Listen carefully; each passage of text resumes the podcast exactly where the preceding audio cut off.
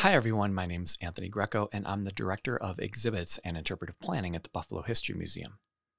Now, if you've passed by the museum lately, you may have seen a large neon sign displayed on the building's portico. The sign spells out the name Nancy Bowen, an Indigenous woman who was the defendant in an issue laden 1930 murder trial. The sign's part of an installation at the museum by renowned Seneca artist Marie Watt. It's meant to draw attention to the Bowen case, not to relitigate the trial, but rather to inspire people to better understand the issues of Indigenous sovereignty which arose from the trial, as well as the stereotypes and biased coverage which appeared in the daily papers. On March 6, 1930, a young boy came home from school only to find his mother's body laying lifeless on the floor of their Buffalo home. Panicked, he ran to find his father at work and tell him what he'd seen. After discovering wounds on the body, the medical examiner determined that the woman, Clotilde Marchand, had been the victim of foul play. Two women, Lila Jimerson and Nancy Bowen, both indigenous, became immediate suspects and were arrested in their homes on the Cattaraugus Reservation, and within only weeks became defendants in a murder trial that would dominate the press for over a year. The case gained immediate notoriety, not solely for the act which had been committed, but for the circumstances surrounding it. You see, this was not a clear cut case of who done it. There was, in fact, much more to the story. The victim, Clotilde Marchand's husband, was 53 year old Henri Marchand. Henri, or Henry, was a French sculptor, highly skilled, and had trained under Rodin. He had come to Buffalo with his family in 1925 in order to work at the Buffalo Museum of Science, where he made intricately sculpted figures and dioramas. As part of his work, he sketched from live indigenous models. He often traveled to the nearby Cattaraugus Reservation, where he would draw his subjects and later sculpt their likeness. However, Henry often did much more than sculpt or sketch his female models. Marchand had numerous sexual encounters with the indigenous women whose figures he sculpted. One of his affairs was with Lila Jimerson and had lasted nearly two years. The role that Henri and Lila's relationship played in the murder of Clotilde is at the heart of this issue laden trial, as are issues of sovereignty, racism, cultural differences, and salacious media coverage. This case is incredibly complex, so to help us tell it, we brought in a special guest, Dr. Joe Stahlman. Joe is a scholar and researcher of Tuscarora descent and currently serves as the director of the Seneca Iroquois National Museum in nearby Salamanca. Joe has over 20 years of research experience working with First Peoples. His research focuses on culture and history, as well as ongoing socioeconomic and health and wellness related endeavors with Native communities. So, thank you, Joe, for taking some time out of your day to come and speak with us. You're welcome, Tony, and thank you for having me. Recently, the museum debuted an exhibit called Haudenosaunee Resurgence Marie Watt Calling Back, Calling Forward. The installation features a number of works from Seneca artist Marie Watt. Now, in the planning process of this exhibition, you brought to our attention the name Nancy Bowen.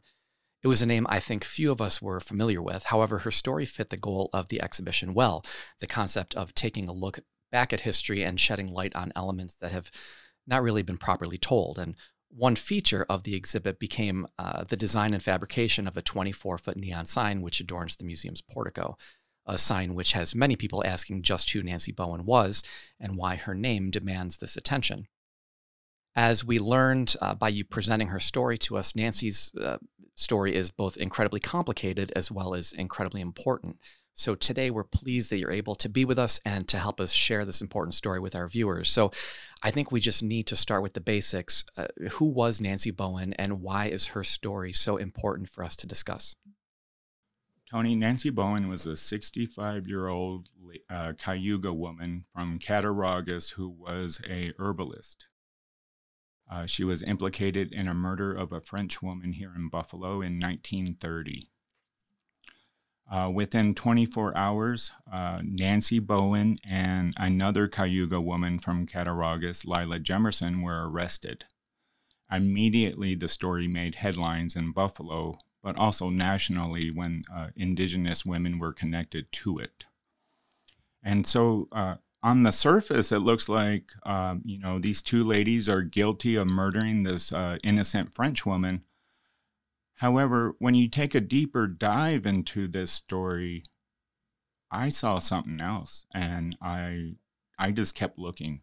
Uh, you know, when I came, when I learned about this story, I learned about it through scholarship, and this case uh, resonated with uh, indigenous scholars and activists because it really uh, revolved around this idea of sovereignty and indigenous sovereignty and cultural difference.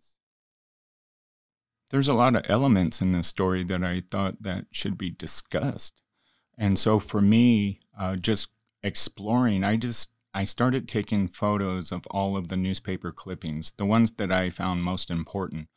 And then very quickly, I realized that I had over 200 uh, photos taken. And so I tried to organize all of this information into some kind of a presentation so I can kind of look at it visually. And so, Tony, as I was working through, I noticed uh, there were a number of categories that a lot of these newspaper story falling started falling into. And so on the onset, what I saw was how the newspapers set up the guilt of the two ladies. And so for me, reading through this, I I felt most most of my empathy fell with Nancy Bowen. She was 65 years old. Her husband had just died. And then Lila tells her that Henry's wife uh, possibly killed her husband. So, yeah, uh, let's expand upon that for a second. So, what were the events that brought about this um, attack on, on Henry's wife, Clotilde? Uh, let me give you a little bit more about Henry. So, Henry, he's known for his philandering ways. Uh, his colleagues say, oh, that's normal, Henry, right? They kind of give him that out. But, you know, in the court case, Henry does admit to having countless uh, lovers. And um, Lila was just one of them. And he, and he even stated that he had no, no feelings for her. Whereas Lila was a young, uh, beautiful Cayuga woman living in a rural area who always dreamed of getting out, and Henry was that ticket. And I do believe that Henry knew that, and he used it to his advantage to get what he wanted from Lila. And so while, you know, we have this relationship going on, Henry also has this life as an artist. And he, you know, he had the audacity to tell his uh, coworkers and colleagues that he had to make love to these women in order for uh, for them to fully express themselves. That was his duty as an artist. Mm-hmm. I'm paraphrasing. Right, and and and I recall from looking at articles in the newspaper from the 1930s as well that you know, he said something along the lines of there was no way of knowing how many how many women he had been with. Yeah. He, took, he he he showed no shame in in the behavior that he had taken with them. That's right. And so Lila, you know, uh, Henry was her out, and when she kind of realized that Henry was never going to leave his wife, uh, she took it upon herself to uh, make sure that Clotilde uh, didn't live. So, a couple of the the names that get applied to this they're sensationalized names, of course, but this, you know, getting back to the media coverage of it, this hits all the local papers. It hits papers across the country. It also mm-hmm. gets covered in Time Magazine, Reader's Digest. Ultimately, years later, does a uh, a story about it. And a couple of the names that are applied to it are the Ouija board murder case. Yes. And of course, that's applied to it. So we're going to get readers but that also fits in, um, you know, applying that sort of sensationalized media coverage to it to the papers during the 1930s? What are the types of things that the newspapers were doing at this time? Uh, you know, how, uh, how were they presenting it to the public at this time? Well, they would do it in a number of ways. So when they were talking about the murder itself, Tony, they would always say something like two squaws kill a lady or woman duped by witch, magic loss slews innocent person. Uh, even in some of the newspaper stories, you will even see storyboards of how the murder took place, which is kind of comical, but you know, this is pre television. And so the newspapers are trying to act as that media to, to step the, the reader through the murder. So, so as the story goes, uh, at least at how it was presented in the media. Nancy Bowen had received letters from an alleged medium or psychic from, I think it was Cleveland, saying that this, quote, white witch, Clotilde Marchand, this French woman living in Buffalo, had done magic which caused the death of, of Nancy's husband, Charlie, as well as other people in her community. And it would continue on unless she did something about it. That's right. And so that's the duty of a, uh, of a do gooder, right? Uh, because someone who is a witch is someone possessed, and it's our responsibility to uh, free that person from the possession. And so, what um, what Nancy did was an act of murder, maybe with uh, intention of some kind of revenge, because uh, it was stated that Clotilde was the one who killed her husband, right? However, it is her responsibility as an indigenous person to dispatch the person who is possessed. So with that belief system, uh, uh, there's there's other examples of of this type of behavior in relatively recent history. Looking back, just in local history, mm-hmm. thinking back to there's cases with Cornplanter and red jacket that involve quote witchcraft as well, right? Yes. Uh, so witchcraft is a very common occurrence in uh, recorded history between the West and the Seneca, especially the last 200 years. Uh, so you're you're absolutely correct. So uh, there's a story of Cornplanter where he had three of his sons kill a witch. Uh, some people speculated that it was just uh, someone who disagreed with him. But he told his sons that this witch killed their sister.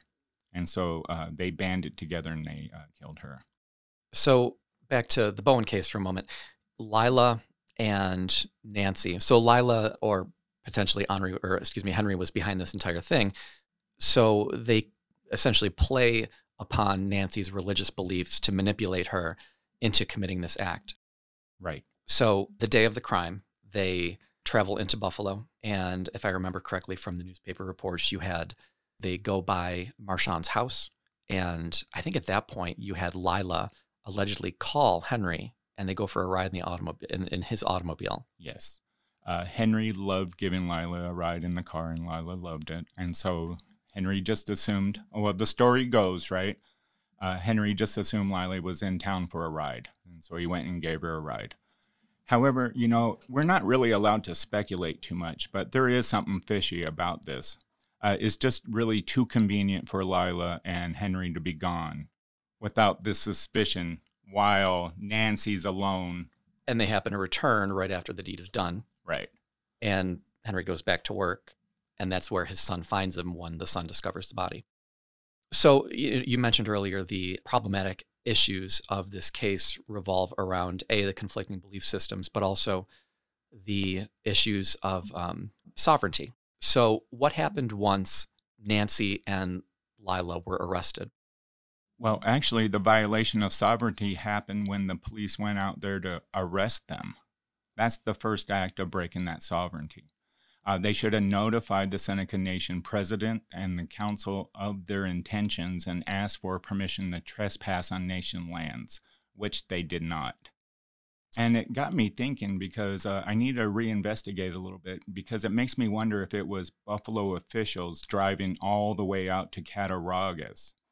And so they're even outside of their own legal jurisdiction.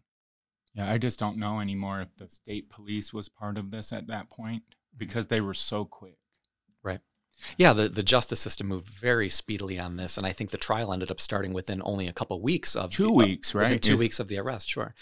Um, but beyond um, just going onto the reservation, their territory to to arrest Lila and Nancy, you know, once they were in custody, and mind you, if I recall properly, they did not arrest Henry. He was, I think, a, a material witness, but he wasn't a suspect uh, originally, he wasn't, but he did become one uh, pretty soon after.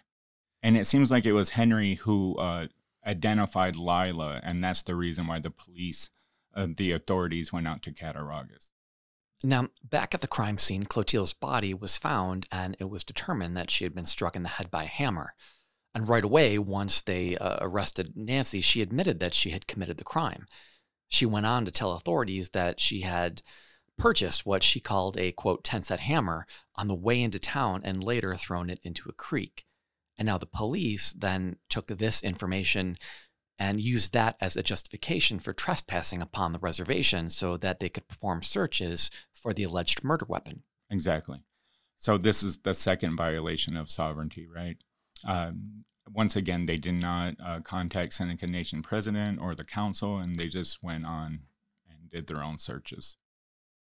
We discussed a few minutes ago that Nancy had an authentic belief in witchcraft, and according to that belief system, her actions were justified.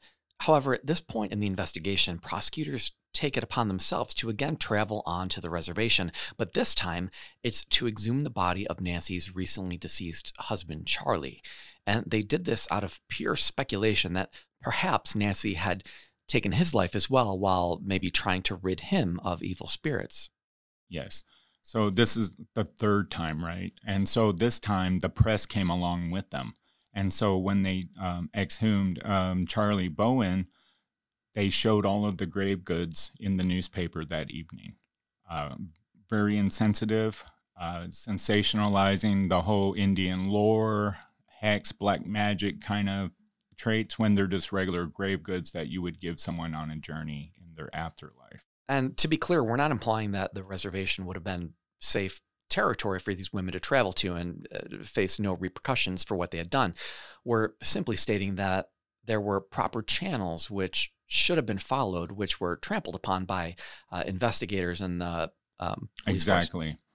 And uh, that's one of the shames of this case because it just shows you the lack of knowledge and the insensitivities of New Yorkers of the day uh, thinking that uh, indigenous people were these uh, assimilated Americans who were just like them with the same amount of rights uh, and without any uh, uh, real difference between the two communities, when in fact there is. There's quite a bit of difference um, in terms of government, sovereignty, and even national identity.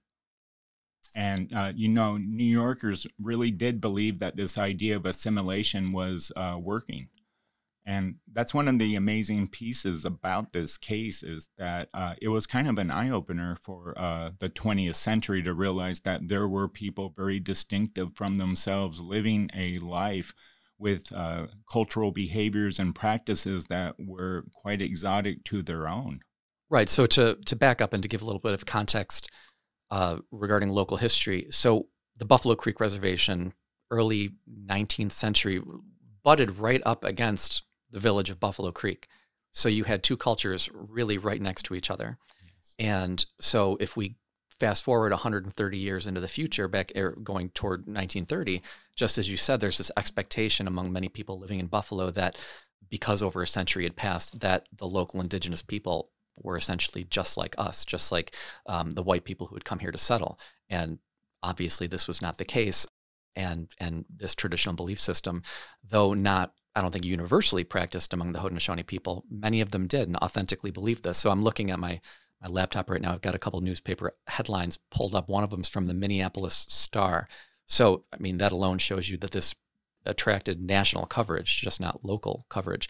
So the headline here, and it's a full page dedicated to this, and it says black magic still haunts the world and it's got these sketches of these kind of um, primitive you know people performing rituals and things. Um, you know, uh, just as the world is fascinated by true crime and ghost shows and haunting shows, this still appeal it appealed to people back then as well. Mm-hmm. There's another headline from the St. Louis uh, Post Dispatch from March of 1930 that says Marchand Magic and Indian Witchcraft. And these are not small articles, these are full page articles. Uh, you know, uh, part of this is uh, trying to sell a paper as well, right? Uh, we tend to forget that that these uh, these newspapers are businesses, and their whole uh, uh game here is to make uh, money through the news that they sell, and so they have to keep it fresh. They have to keep it sensational in order to keep people buying the paper. We can come back to the media coverage in just a few minutes, but I wanted to take just a, a few moments to focus on the actual court proceedings. Once again, the trial started very quickly, extremely quickly. And uh, today we see these very lengthy delays between someone's arrest, their arraignment, and their ultimate trial.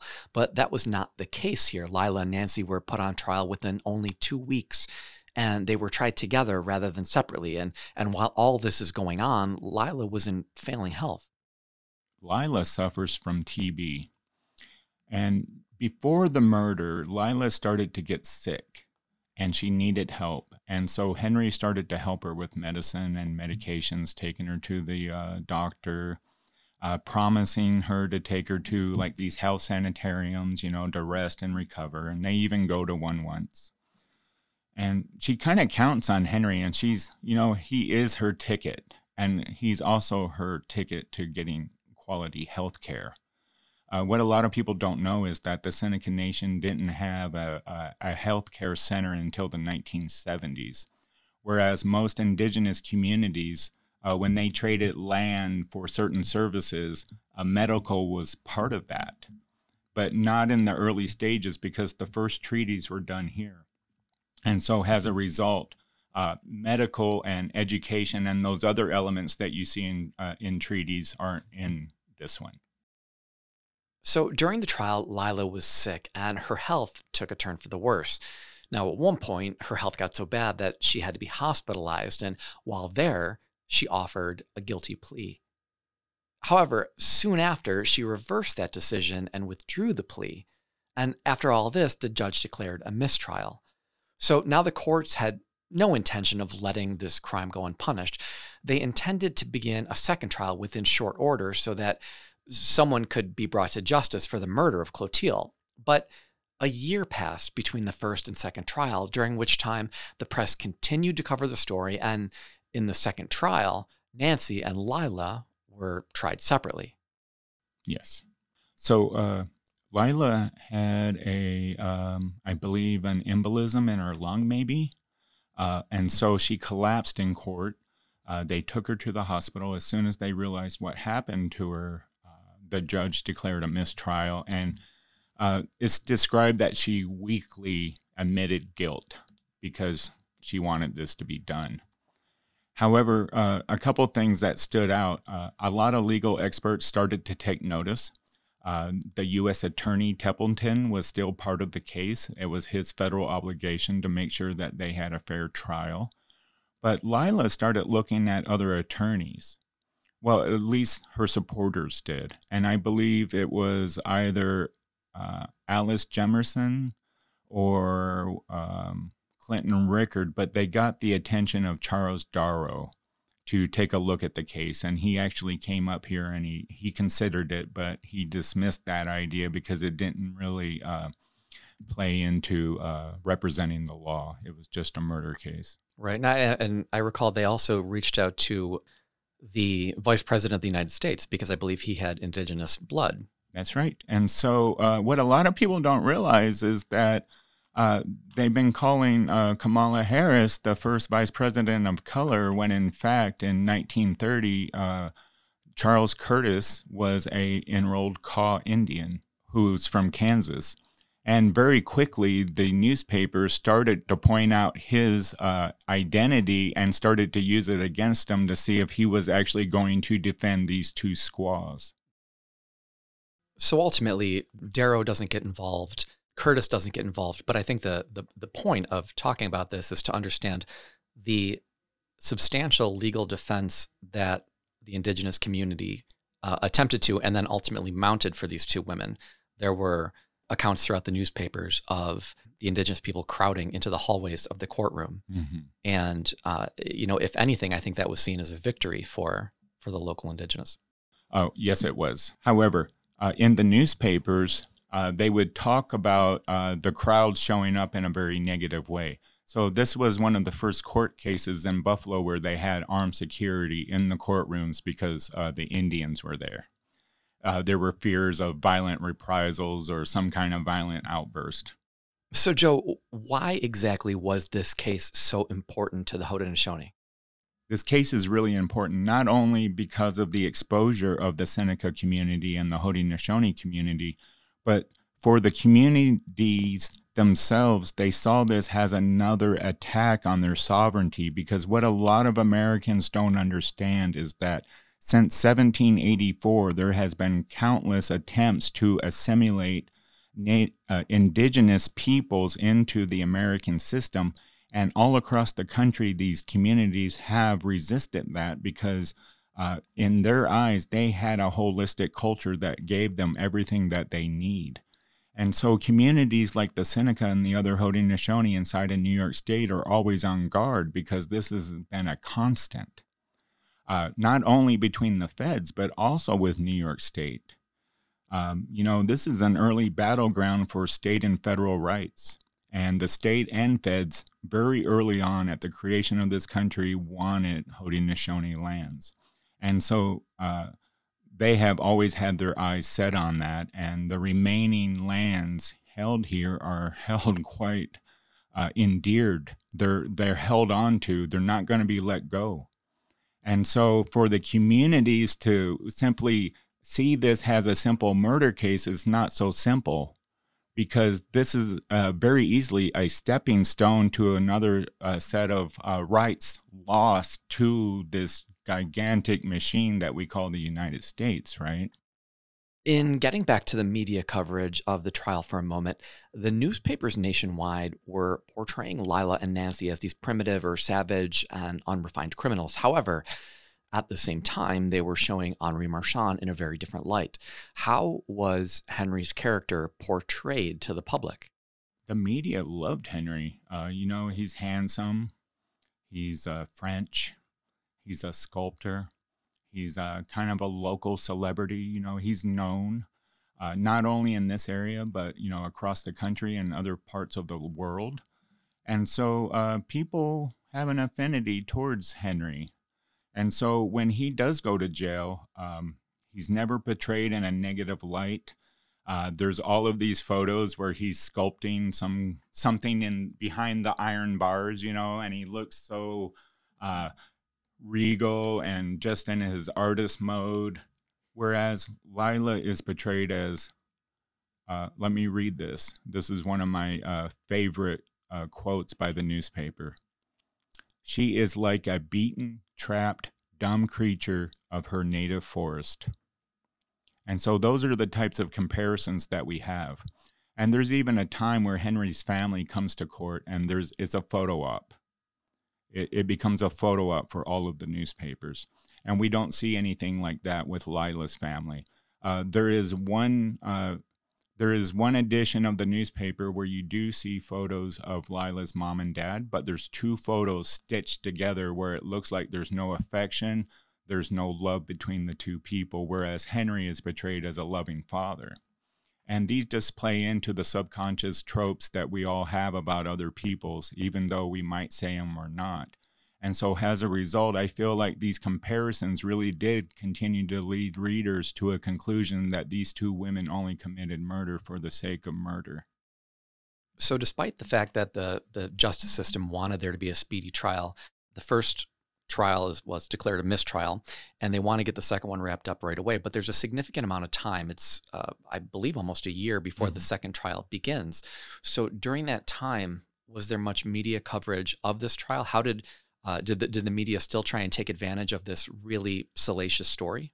Of course, you know uh, it was unresolved. However, the world moves on very quickly in our new 24-hour news world, and even back then in 1930. And so the newspapers would do a number of things of trying to keep this case in the newspapers. Uh, they would uh, bring up old cases that happened in the region where you had indigenous people murdering other indigenous peoples, or you know, instances where you have indigenous on indigenous violence or indigenous on white violence, and these uh, these cases would be highlighted, and uh, you know, they're doing it to keep attention on the case, but what they might not be realizing is they're coloring indigenous people as violent, and violence is just part of their culture. Joe, fast forwarding to the beginning of the second trial in early 1931, what was the defense strategy put up on behalf of Lila and Nancy? How were they arguing that she was not guilty or lacked the mens rea, the mindset to be fully culpable for this crime? With Nancy, what the defense did was uh, to talk about her cultural difference. And so they even went so far to bring in uh, a very famous Seneca uh, anthropologist by the name of Arthur C. Parker. Arthur C. Parker was probably one of the most well-known uh, historians slash anthropologist in the state of the at the time. His uh, testimony is most interesting because he does approach it as an anthropologist and you know, very matter of factly, he does describe these cultural practices as being very normal and uh, uh, accept it within the culture. and it makes it very difficult for a non-native, uh, a, an all non-native jury, uh, judge, prosecuting team to convict someone of something that is not even in their uh, worldview. So, Tony, there's another person that I would like to bring up. And uh, this person, her name was uh, Alice Lee Jemison. She was a uh, Cattaraugus Seneca uh, reporter, activist. Uh, she spent the, a good part of the 30s and 40s uh, working for indigenous nations. She did a lot for the Indian Reorganization Act that took place during that decade. Uh, she was always bringing sovereignty issues to the forefront, uh, has a lobbyist, but also has a writer in newspapers. And in this case, she was really uh, instrumental in making sure that these two ladies had a voice.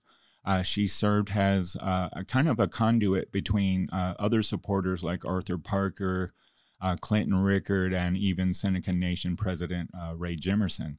And she's really important here but one of the things about the newspapers, every time that they put her in with one of her editorials, they uh, they had an editorial front piece where they would quickly dismiss her by calling her girl or Indian girl or Indian squaw writes paper.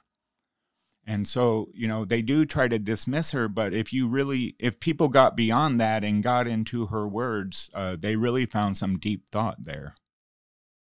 So once all the witnesses had been called to testify, uh, it, it, wasn't a very lengthy trial. What was the outcome? How did the jury find for for Lila and for Nancy? Yeah, you're right. Uh, the the second trial, once again, not very long, and so uh, Nancy Bowen was released with time served, and then Lila was acquitted, and uh, Lila kind of just kind of disappears into the background. Uh, Henry uh, remarries. Uh, he's not really invited to the second case because uh, at this time, I believe he married a 18 uh, year old niece. And so, you know, that wouldn't look good for the prosecution to have him come because it would just support a lot of what the defense has been saying all along about Henry.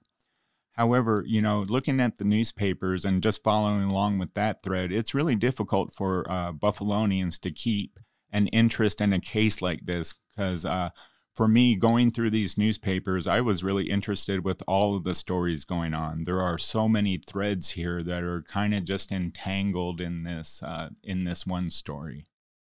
Joe, regarding Nancy's verdict, uh, she was adjudicated guilty on the charge of, I believe, second degree manslaughter, but you stated that she was released with no additional jail time other than the time she had already spent in prison between the time of her uh, initial arrest and the time of the verdict. How do you read into that in terms of what the jury, uh, which would have been all white and all male, was thinking at the time? Well, first of all, she's a 65 year old lady, or 66 at the time of this second case.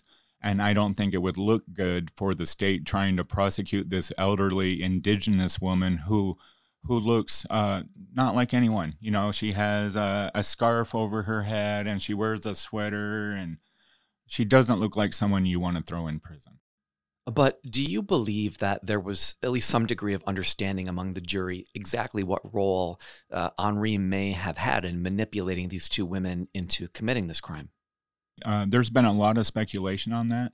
And from my reading of it, I would have to agree with you and the writers who have talked about this. But I, I, I, I am speculating along with everyone else because Henry is painted as kind of a dastardly kind of a fellow, you know. Uh, there's even court, uh, there's even testimony that shows up in the newspaper where Lila talks about him basically date raping her in his car, and she uh, calls him uh, a caveman using caveman tactics on her. And then even in the same newspaper, like a week later, they do another storyboard of how to be a gentleman. And one of the the bad for the uh, for the inappropriate behavior, it says, uh, "Don't act like a caveman."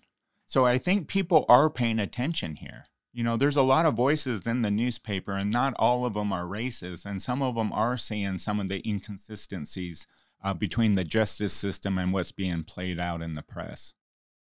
So, throughout the trial, uh, we've established that there's absolutely no shortage of sensationalized coverage of Bowen in the papers. But if we zoom out for a second, how does the coverage of this trial mesh with the larger national coverage that Indigenous people at this time received in the press?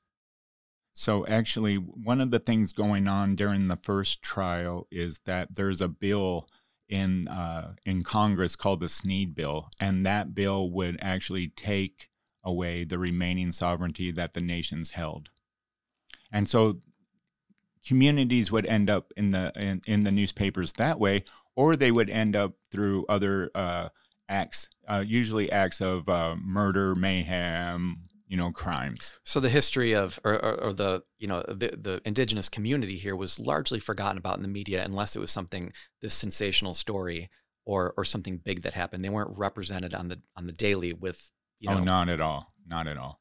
And if they were, it's always colored by colored terms uh, a little bit of uh, slander, you know, Indians, uh, angry Indians, uh, Indians meet for a powwow. You know, these are just typical headline type of things that you would see in the newspapers.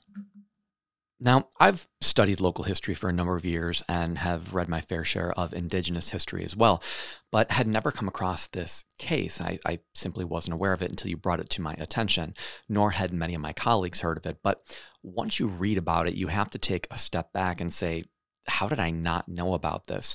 Um, there's the murder mystery appeal to it, which is why it ultimately gets covered in Reader's Digest back in, I think, the 60s. And there's articles in Time magazine about it, of course. But there's also so much to learn from it with regard to the larger history of Indigenous people. So I guess my question is how well known is this case uh, among the Haudenosaunee? Um, Nancy and Lila aren't well known especially in the communities. Whenever I bring up the the stories, uh, people are like, "I heard something about that," but no one really knows much about it anymore. Um, within uh, my scholarly circles, a few people know, but not too many. Um, I just took interest in it a long time ago because I'm interested in witches. I like witch cases. Uh, there's usually much more uh, behind the scenes than what's being said up front. And so I, I, took a special interest with this one. And then when I took uh, the role as director at the Seneca Iroquois National Museum, um, my collections manager one day said, Hey, I have a Nancy Bowen basket. And so uh, I knew who Nancy was. And so I took an interest in it. And I, uh, my collections manager said that um, it, uh, Nancy made it for uh, her lawyer uh, my collections manager was wrong. Uh, Nancy actually made it for Clinton Rickard for his activism. And all she did was make a simple ash basket, uh, rectangle, not too big. And uh, this was uh, her appreciation for everything that he did during this time because he did a lot of work. He did a lot of stumping. He went all over. He went to D.C. He found, he got the Attorney General Templeton involved in the case. And so for me, having that basket in our collections is pretty, it's, it's something special for us. Uh, uh, you know, uh, as more people will learn about this story, they will realize how important and how special this basket is. One last question before we end our discussion today. Joe, what do you feel that guests of the museum or listeners to our podcast can learn or take away by better understanding the case of Nancy Bowen? For me, uh, a case like this is really important because not only does it uh, negatively uh, affect indigenous peoples, it really affects all peoples. It keeps stereotypes alive. It keeps those uh, those fissures between communities going and it's just unhealthy. It's an, an unhealthy way to live. And so for me, I know other scholars have talked about these things over time, and some of these stories may seem like, yeah, I've heard it before.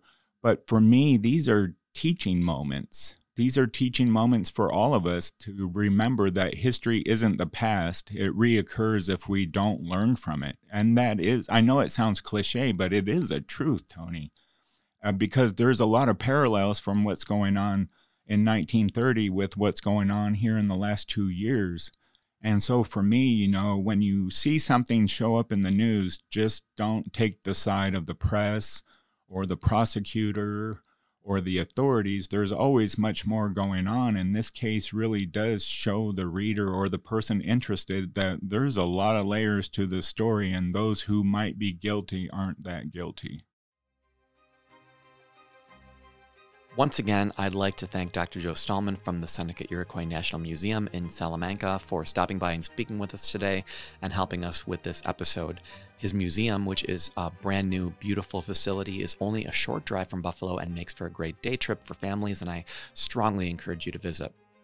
The Buffalo History Museum podcast is sponsored by the National Endowment for the Humanities. The museum receives operating support from Erie County, the City of Buffalo, the New York State Council on the Arts, with the support of Governor Kathy Hochul and the New York State Legislature. Additional support is provided by M&T Bank and from our donors, members, and friends. As always, be sure to rate, review, and tell your friends about the show. Have a great week, and we will be back soon.